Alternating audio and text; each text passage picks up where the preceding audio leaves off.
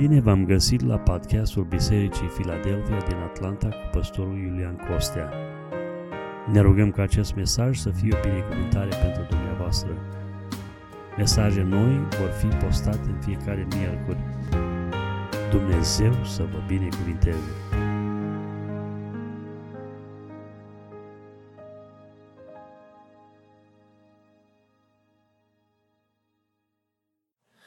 Iubiți frați și surori, în cadrul seriei de mesaje devoționale Biserica în declin, cu semnul întrebării,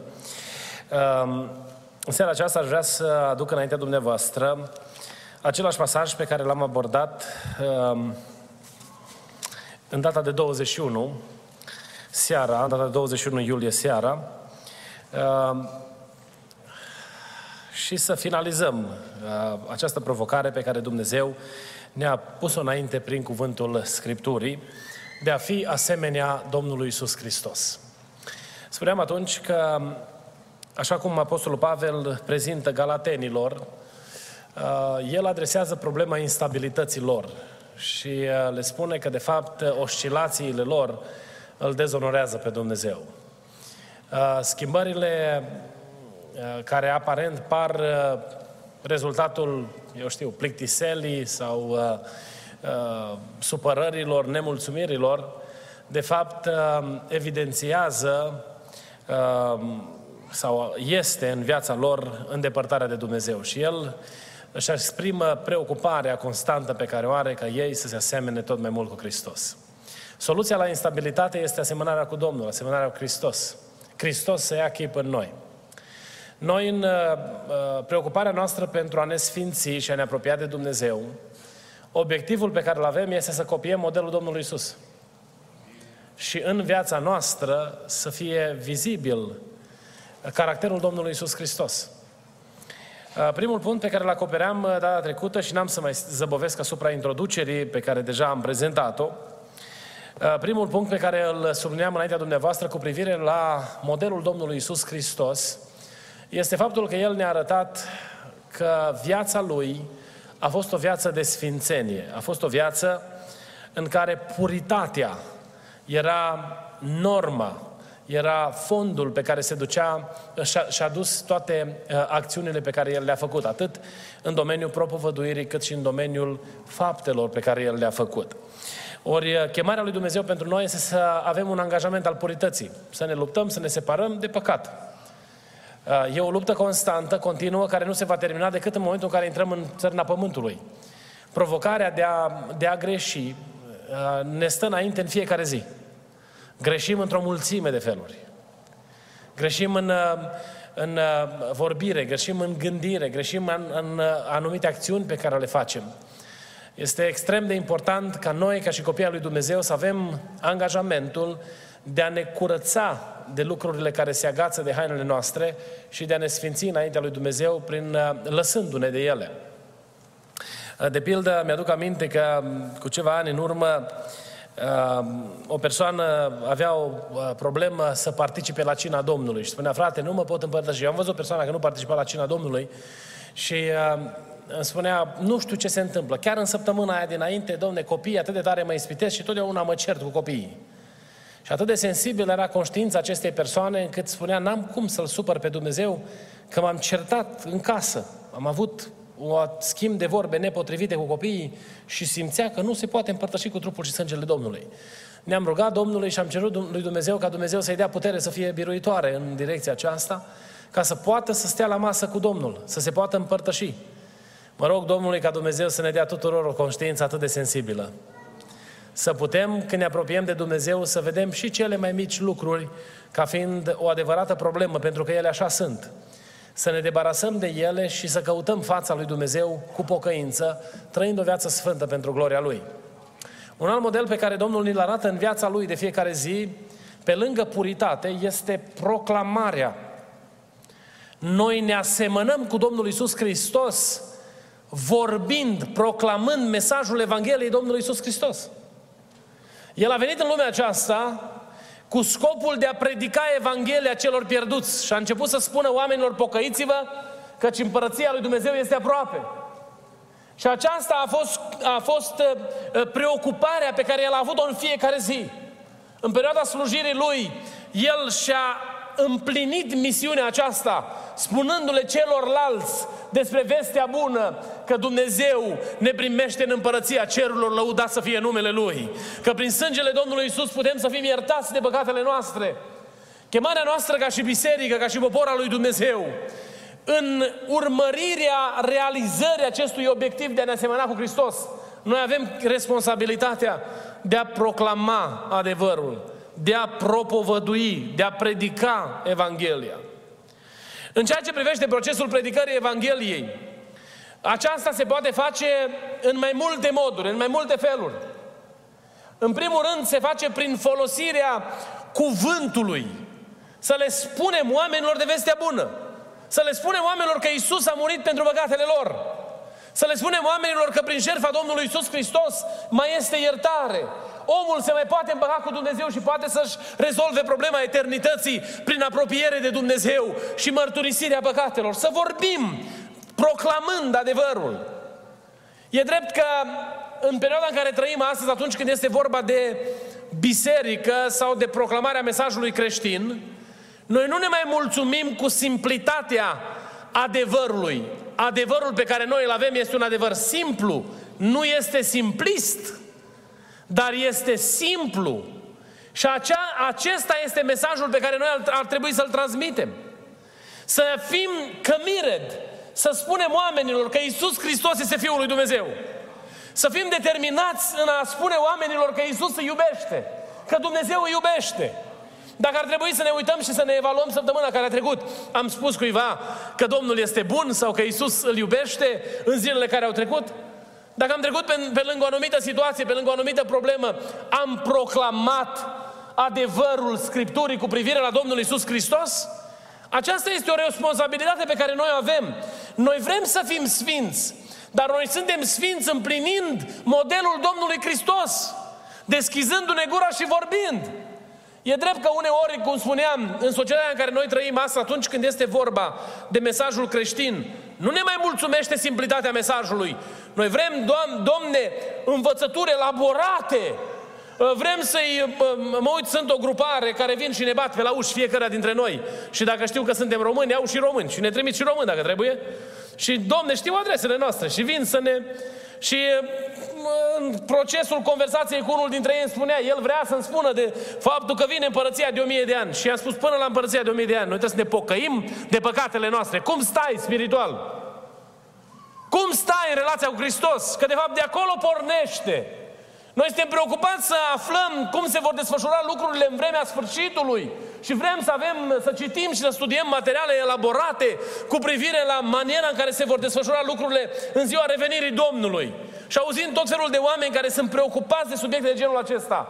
Preocuparea noastră trebuie să fie să-L cunoaștem pe Hristos și să-L propovăduim pe El ca fiind răstignit pentru băgatele noastre. Lăudați să fie numele Lui. Chemarea lui Dumnezeu pentru noi în procesul acesta al propovăduirii este să vorbim. Credeți că Isus Hristos este Fiul lui Dumnezeu? Credem cu toată inima lucrul acesta. Să spunem și altora. Să le spunem celor din jurul nostru că credem că Isus este Fiul lui Dumnezeu. Și har Domnului că ne-a dus Dumnezeu într-o țară unde putem să spunem că dintr-un capăt la altul, al altuia ne întâlnim cu oameni de tot felul de credințe în tot felul, intrăm în tot felul de case, ajungem și intrăm în conversație cu tot felul de oameni care au tot felul de orientări. Să ne ajute Bunul Dumnezeu să proclamăm mesajul că Isus Hristos este Fiul lui Dumnezeu și singura cale prin care omul poate să ajungă în împărăția lui Dumnezeu. Proclamarea implică prezentarea mesajului. Să vorbim despre aceasta. Să nu ne fie rușine. Apostolul Pavel îi spune lui Timotei că el, lui nu i-a fost rușine de Evanghelia aceasta. Și îl chema și pe Timotei. Să nu se rușineze de mesajul uh, uh, propovăduirii, nici de lanțurile apostolului. Pentru că, de fapt, în aceasta stă puterea lui Dumnezeu, binecuvântat să fie numele Domnului. O altă manieră prin care noi prezentăm mesajul este modelând mesajul acesta. Arătând cum se trăiește mesajul acesta. Să știți că perioada în care biserica a explodat din punct de vedere numeric și a avut o perioadă de ascensiune extraordinară, a fost perioada în care biserica și-a înțeles mandatul de a propovădui Evanghelia de la om la om. În metoda propovăduirii Evangheliei de la om la om, elementul cel mai folosit a fost mărturia personală.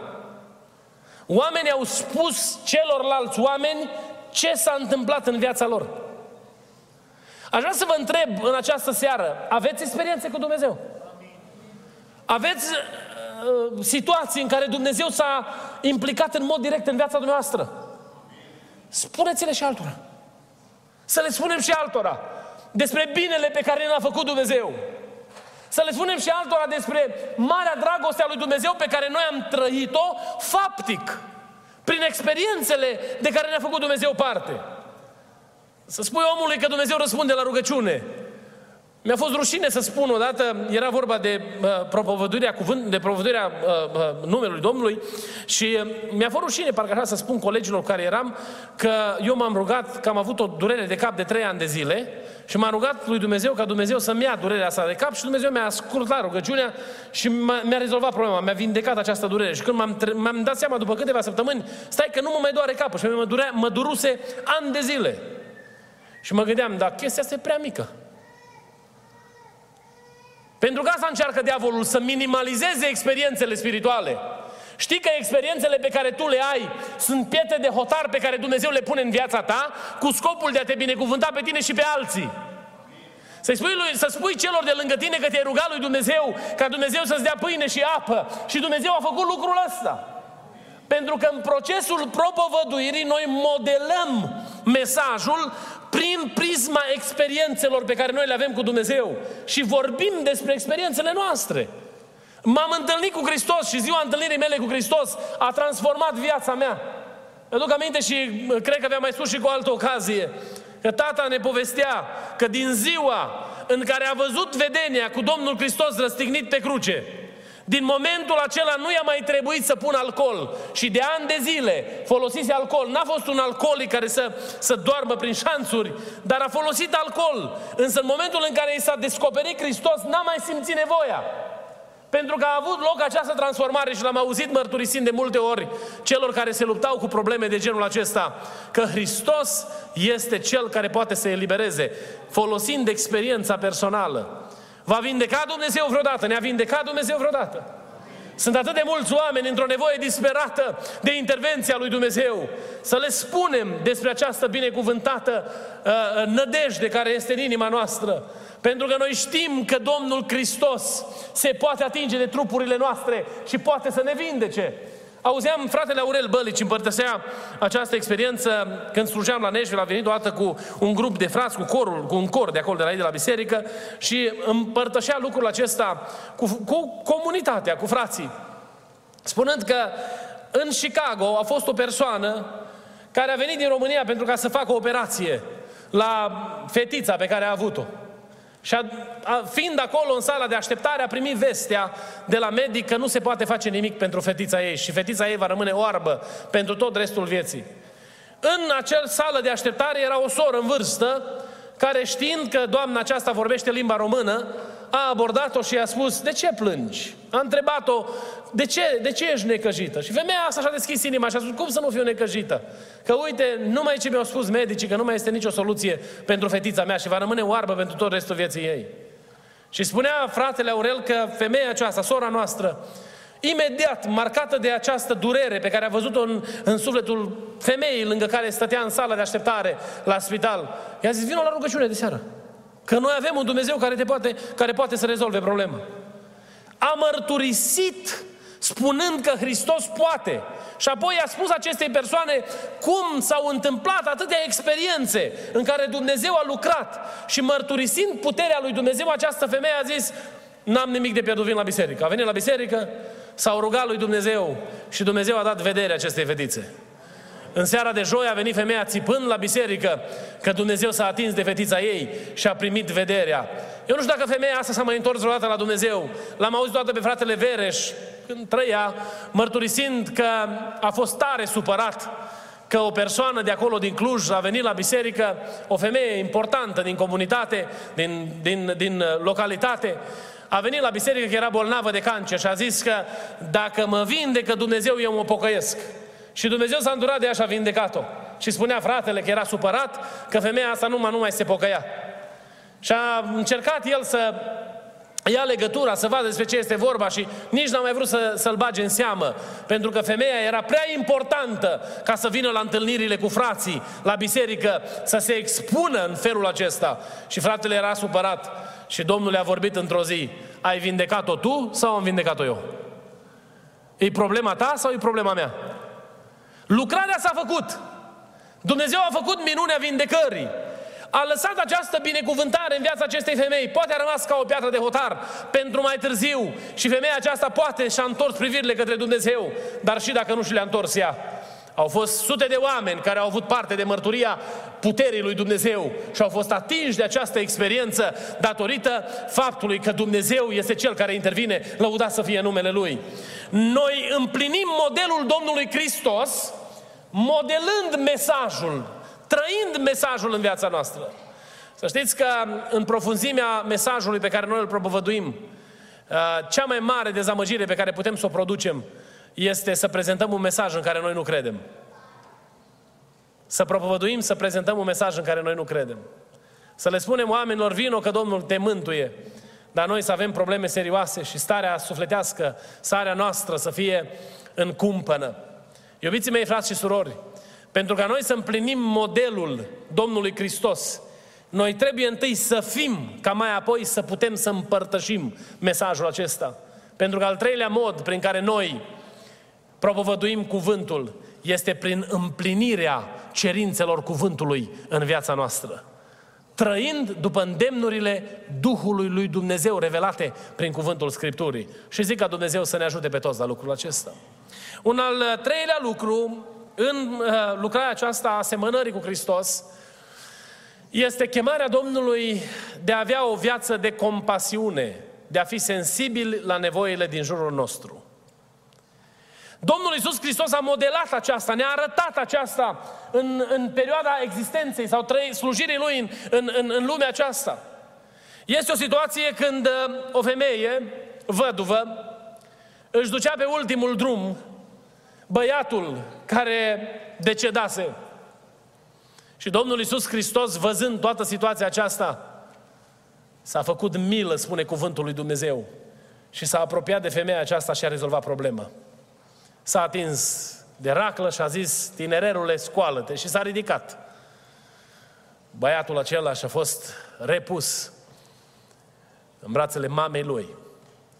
A fost o altă situație când uh, Domnul Iisus Hristos, propovăduind Evanghelia, s-a adunat o mare mulțime de oameni și Domnul i s-a făcut milă de ei. Pentru că aceștia aveau nevoie de mâncare, de hrană. Și s-a uitat la ei și le-a spus ucenicilor, dați-le de mâncare. Și ucenicii s-au frământat. Cum să putem noi să hrănim o mulțime așa de mare de oameni? Iubiții mei, eu cred că responsabilitatea Domnului pentru noi atunci când vedem o nevoie când Dumnezeu ne deschide ochii ca să putem să vedem o nevoie, în aceasta este invitația lui Dumnezeu de a lucra împreună cu Dumnezeu la rezolvarea acelei nevoi. Noi nu avem toate resursele necesare pentru împlinirea nevoii, dar sunt situații în care ne putem implica în a coordona sau a îndruma persoana spre rezolvarea problemei sau împlinirea nevoii. Să nu mai vorbesc că Domnul Iisus Hristos încă ne mai cere dacă avem, o, da, o haine, dacă avem două haine, să dăm și celui care nu are. Pentru că în această expresie a compasiunii, noi arătăm că suntem asemenea Domnului Isus Hristos. Slujirea pe care El a făcut-o a fost să se îngrijească de cei marginalizați. L-ai găsit pe Domnul Isus Hristos întovărășit cu oamenii care n-aveau nicio speranță. Pe El îl urmau șchiopii, surzii, îl urmau oamenii nevăzători, îl, îl urmau oamenii paralizați, care trebuiau să fie transportați de prietenii lor, erau în tovărășia acestor oameni era Domnul Hristos. Pentru că inima lui a fost sensibilă la nevoile oamenilor. Inima lui a fost sensibilă și la nevoile tale. Te-ai rugat de atâtea ori pentru anumite lucruri și Dumnezeu ți-a ascultat rugăciunea și și-a întins mâna către tine și te-a binecuvântat. Fii și tu o binecuvântare pentru alții. Mi-aduc aminte că în uh, localitatea Reșița, la uh, ușa bisericii, stătea un băiat și cerșa. A fost mulți ani, probabil. Acum s-a pocăit, predică Evanghelia, am auzit că spune, merge pe sate și predică Evanghelia. S-a împăcat cu Domnul și nu mai cerșește. Dar cerșea acolo. Florin, cred că îl chema, dacă nu mă înșel. Stătea acolo la ușa bisericii și spunea, dați-mi un leu că nu beau și nu fumez. Și un frate care era mai isteț așa, s-a dus la el și a zis, lasă că îl rezolv eu acum. Mă, Florin, eu spus, zi toată poezia. Păi, nu am altă poezie. Zi, mă, zi așa, după uite, zi după mine, că nu beau și nu fumez și nu-mi place să lucrez. Ne-am amuzat și noi, exact așa când am auzit ce i-a trecut prin frat, la fratele prin minte. Dar știți ce se întâmplă? Uneori când noi vedem o nevoie în jurul nostru, găsim imediat o scuză pentru a nu răspunde acelei nevoi. Și asta este o realitate cu care fiecare dintre noi ne confruntăm. Când apare înaintea noastră o nevoie, în loc să ne îmbrăcăm cu haina compasiunii și să ne întrebăm ce aș putea să fac pentru întâmpinarea acestei nevoi, de multe ori ne îmbrăcăm cu haina judecății.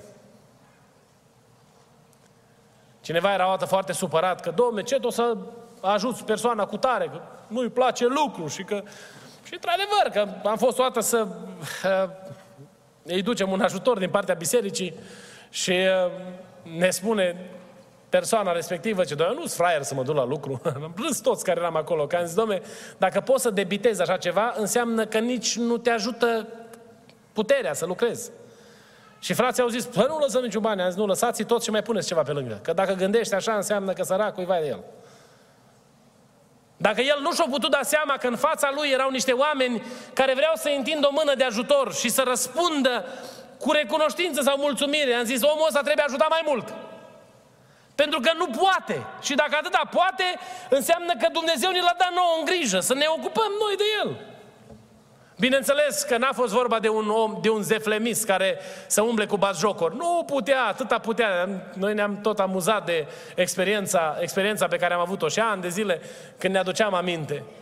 El s-a urcat odată pe casă și a vopsit casa. A zis că el face evangelizare, că a auzit la biserică și-a vopsit pe ruf Iisus. A zis când trec avioanele peste casa lui să vadă că pe casa lui scrie Iisus. Da? Extraordinară metodă de evangelizare. Că toți ăia care aterizează și se, se uită exact la casa ta. Să uită să vadă Iisus pe casă la tine. Însă atunci când noi vedem o nevoie, noi răspundem la această nevoie, fie încercând să o împlinim, fie găsind o scuză pentru a ne sustrage și a nu răspunde nevoii respective. Iubiți frați și surori, Domnul Iisus Hristos a fost un, a, ne-a arătat ce înseamnă milă. Dacă vezi un om care este prins de disperare și este legat în lanțurile păcatului, în loc să îmbraci haina judecății, Domnul Hristos te cheamă să-ți fie milă de el. Să plângi împreună cu el, să te duci acasă să te rogi pentru soarta lui. Sunt oameni care au întors spatele Evangheliei și vorbesc cu o brăznicie despre Biserica Domnului.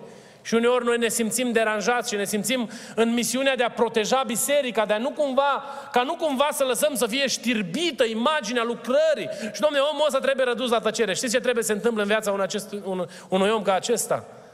Să aibă parte de Harul lui Dumnezeu, care să transforme sufletul lui. Și nouă trebuie să ne fie milă de asemenea situații. Când vezi o persoană care este prins de diavolul în, eu știu, orice, orice legături, să avem inima pe care a avut-o Domnul Hristos, dorința schimbării. El când s-a uitat la Zacheu, putea să vadă în Zacheu, așa cum au văzut toți din vremea lui, tâlharul care își jefuia uh, conaționalii, care era un fel de mână a romanilor pusă la vamă pentru a-i asupri. Dar Domnul s-a uitat la el și a iubit sufletul acestui om și l-a vrut răscumpărat pentru împărăția lui Dumnezeu. Când a venit Nicodim la el noaptea, nu l-a luat la întrebări să-i spună tu cam și să-l scoată afară, ci i-a spus lui Nicodim care este soluția pentru rezolvarea eternității. Iubiții mei, frați și surori, în fața oricărei situații pe care noi o vedem Să nu uităm că faptul că putem să vedem o nevoie s-ar putea să fie invitația deschisă a lui Dumnezeu ca noi să fim parte din rezolvarea acestei nevoi. Sunt de atâtea nevoi pe lângă care noi trecem și nu le vedem.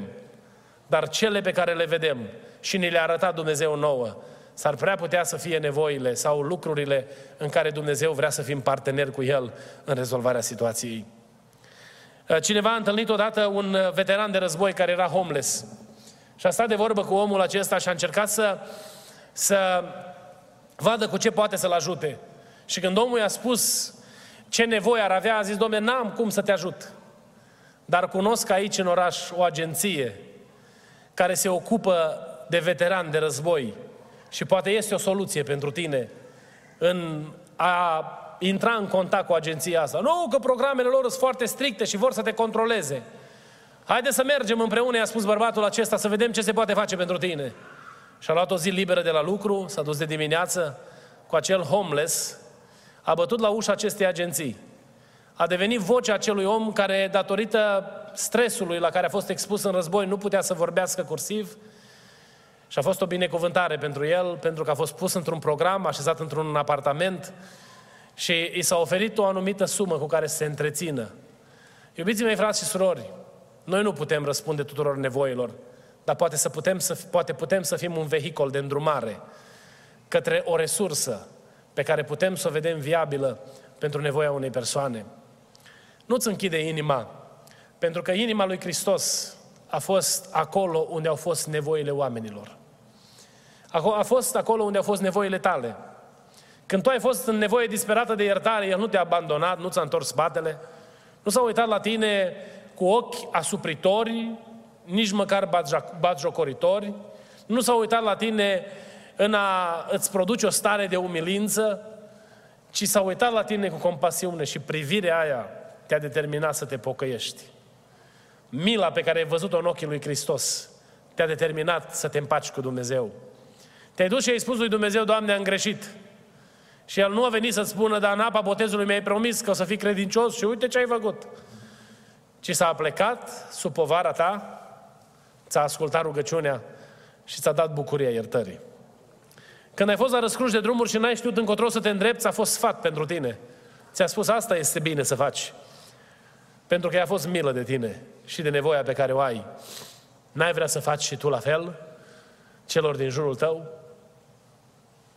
Mă rog lui Dumnezeu ca Dumnezeu să ne ajute să înțelegem că Sfințenia, despre care noi vorbim, nu este numai o teorie seacă, îmbrăcată sau care face parte, este conținutul unui mesaj religios pe care biserica are obligația să-l, să-l transmită, ci Sfințenia lui Dumnezeu se răsfrânge în toate aspectele practice ale trăirii tale și a mele. Și Dumnezeu să ne ajute să trăim plăcuți Lui. Biserica Domnului nu este în declin. Vă spuneam încă din introducerea acestei serii că Biserica Domnului va triumfa. Când va veni Domnul pe norii cerului și va suna trâmbița, Biblia ne spune că vor fi o seamă de oameni care vor fi transformați la clipita ochiului care se vor încolona în urma Domnului Isus Hristos și vor intra pe porțile noului Ierusalim și vor mășrălui pe străzile cerului, declarând că Isus Hristos este mielul lui Dumnezeu, lăudat să fie numele Lui. Biserica lui Dumnezeu va triumfa.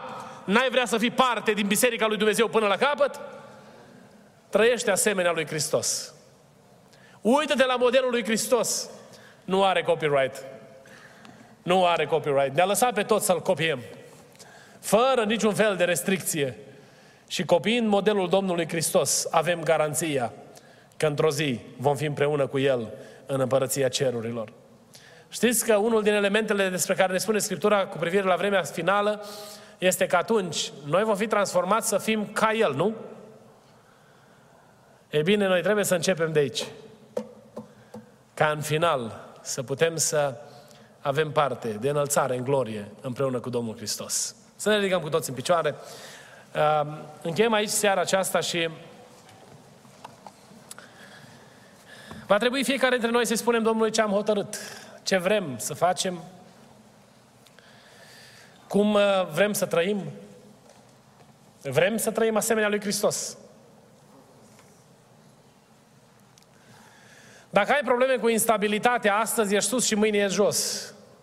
Astăzi ești plin de entuziasm pentru Dumnezeu și mâine îți vine să te acoperi cu tot nisipul din lume, dacă este posibil, punând sub semnul întrebării absolut orice experiență spirituală, roagă-L pe Dumnezeu să te ajute să fii asemenea Lui. Să fii un om care trăiește modelul lui Hristos în viața Lui. Iar în final, să mulțumim Domnului pentru seara aceasta.